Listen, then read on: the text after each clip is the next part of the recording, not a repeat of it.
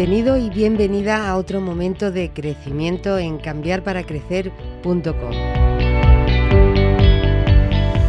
En estos momentos de crecimiento sabes que tratamos la inteligencia emocional, las competencias profesionales que nos hacen mejores trabajadores y trabajadoras y también el futuro de todo tipo de personas. Vamos a hablar hoy de la diversidad.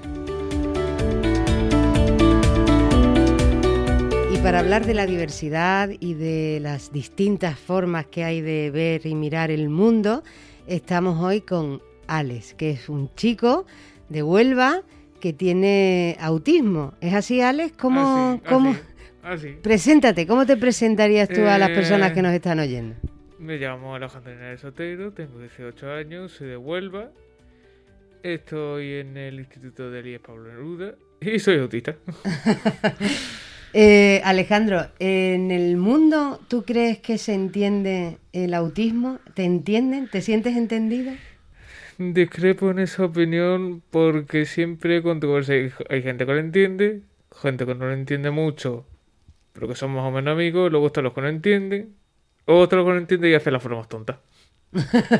¿Y esto último cómo es? Digamos que están los graciosos de turno que dicen, eh, vamos a gastar la, la, la, broma al autista de turno. El autista de turno lo que hace es que le mira con el mundo y dice, ah, sí, pues saca para el otro lado. Se gira para uno, para el otro lado y ya está. Muy bien. Y ahora vamos a centrarnos un poquito en el, en el mundo profesional, ¿no? Tú estás estudiando en el Pablo Neruda. ¿Qué estás estudiando? Estoy estudiando, eh, estoy estudiando FP de grado medio de video DJ. Estoy en el segundo año. ¿De vídeo? DJ. DJ. ¿Y esto para qué? ¿Qué es lo que quieres hacer tú en tu vida profesional? Eh, se supone que cuando yo termine segundo, o sea, este grado medio, iré a grado superior y supone que debería de entrar o por realización o por iluminación. Que yo muchas veces pienso que me puedo meter por aquí, por radio, y me puedo meter por, por otro sector, a lo mejor de técnico, o lo, que, o lo que se refiere a este tema, pero claro, se supone que yo termino, estoy en la práctica a lo mejor de radio, me voy precisamente para grado superior de realización y iluminación. Si meto por iluminación, a lo mejor acabo siendo, yo que sé, eh, técnico de iluminación, a lo mejor de luces, o de fotografía lo que sea, que es lo que está más relacionado. Y si necesito por realización, puede acabar siendo mejor productor, director, que es lo que la verdad que creo que a mí me gustaría. Eso es lo que quiero, a lo donde yo quiero llegar. Tú quieres dirigir, quieres dirigir. Vale, y desde ahí, eh, Alex, tu autismo, eh, ¿es una ventaja o es un, un, perjuicio? ¿Tú cómo lo ves? No, yo cada vez que me pongo, yo no lo veo como un, como perjuicio. Yo, yo lo veo más como una ventaja porque por ejemplo, podemos situarnos el caso de precisamente de actores y, y, directores que precisamente son autistas o Asperger y se, y se han abierto lo que es el mundo del cine y lo hemos visto en pantalla, obviamente actuando, pero si tú los ves en la vida real, son esos, son autistas que se, se, se, reflejan de esa manera y son, y son, son como son, son normales pero, pero con esa característica yo no veo que sea malo, que simplemente somos diferentes. Eso te iba a decir, que yo creo que normal no hay nadie, ¿sabes? Entonces, Ale, desde ese punto de vista de que normal no hay nadie aquí, cada uno, ¿cuál sería eso? ¿Qué es lo que aportas tú a la dirección de, cine, por ejemplo, eh, por ser autista?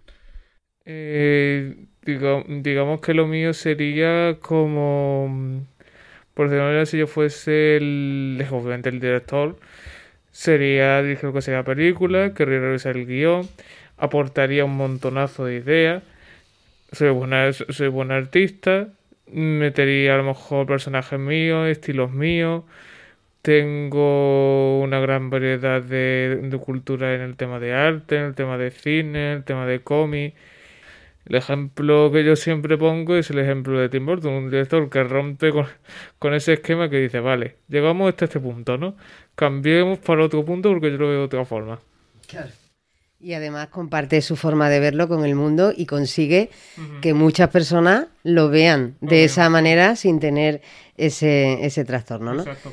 Fíjate, Ale, eh, ¿qué le dirías tú a alguien que tiene autismo y que a lo mejor no ve eso como una ventaja como lo estás viendo tú? ¿Qué le dirías para que lo vea como una ventaja? No, intentaría normalizar, que es lo que siempre nos enseñan nuestra, eh, nuestra terapeuta, nuestras madres, nuestros padres, la gente que nos conoce, las profetas de apoyo del instituto, de los, de los colegios y demás, intentar normalizar lo que sí tenemos esto, vale, que lo tenemos en la adaptación, vale que hacemos en diferente, vale, pero porque no somos capaces de, verlo. Nos, no, nos cuesta, por ejemplo, lo que es, digamos, el punto abstracto, si lo enfocamos, por ejemplo, no sé, a mí química me costaba mucho porque era un tema de intentar memorizar la fórmula, aplicar la fórmula y por tanto conseguir el resultado.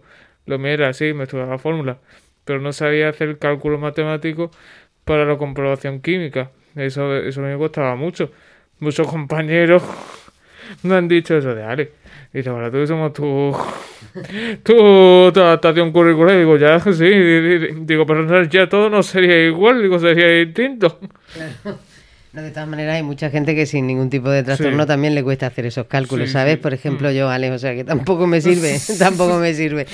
Pero bueno, en el, lo que sí que me gustaría es, desde aquí, desde este pequeño altavoz, a la gente que nos, que nos quiera escuchar, pues lanzar alguna, alguna clave. Eh, para que bueno pues para que seamos capaces de hacer lo que tú has dicho que hace Tim Burton no o sea ser capaces de contarnos cómo vemos el mundo y, cómo lo haríamos? O sea, ¿cómo, ¿cómo le dirías tú a alguien que convive con el autismo o que educa el autismo o que tiene autismo? que para poder ser, eh, para tener la misma visión del mundo eh, todas las personas, independientemente de cómo piensen o cómo miran la realidad? Eh, lo, primero que yo pensé, si yo siempre pienso en expresarlo. Mi, mi ejemplo que yo algunas veces pongo de chico, yo, yo de chico dibujaba de una manera muy, eh, muy, muy, muy, diferente al resto de compañeros. Era igual, no siempre era diferente, eran, dibujos abstractos, dibujos que algunas veces mis compañeros no entendían. Eran, eran dibujos muy bonitos, pero con el paso del tiempo esos dibujos eran abstractos. Y también, si quiero ayudaros para eso, lo que os, digo es que hagáis literalmente como Tim Burton y como querría hacer yo, que sería, por ejemplo, hacer una película donde se de reflejar a lo mejor vuestra historia, vuestra forma de, educación, como lo, lo reflejáis vuestra infancia, que es lo que, lo, que yo, yo, siempre reflejo yo en mi personaje, yo como artista. los colores dicen mucho, los personajes dicen mucho, el mundo alocado y diferente, algunas veces macabro. es, em, es muy variado. Tim, eh, Tim, Burton es totalmente psicología, un, pero igual tras otra. Palpa tanto su, su vida como su estilo, como su infancia y siempre retornar al pasado. Al pasado. Claro. Al pasado. Pero termina consiguiendo lo que, lo que tú dices, ¿no? Expresarse. Expresarse e incluso, como tú has dicho, eh, pedir ayuda o, decir que no lo entiende como, como yo. Eh, Alex, una última, un último deseo al aire eh, del próximo Tim Burton que va a hacer películas desde Huelva. ¿Cuál sería tu deseo para esta sociedad, para que acepte la diversidad como una riqueza y no como un freno? que intenten lo que es vernos de, de manera lo que yo muchas veces pienso que deben de hacer las personas si tú no comprendes lo que es una, una persona, vale, no la comprendes, tal vez no te guste, pero al menos intenta asimilarla mm, como una persona y no como alguien que esté, digamos, como apartado, diferente, que no lo suelen coger para los trabajos, como que está solo en los recreos, o como que está literalmente apartado de, de, del grupo porque pongamos el ejemplo de un niño que dibuja cementerio, árboles secos, muertos, laboratorios. Ya. Frankenstein. Si no lo quieres comprender, no lo comprendas, pero respétalo, ¿no? Ese es el mensaje. Bueno, Alex, pues muchísimas gracias. Te deseo una suerte enorme porque te la mereces con esa cabecita tuya. Seguro que consigues hacer una letra mayúscula en el cine desde Huelva. Ojalá que sí. Muchas gracias, Alex. de nada. A vosotros.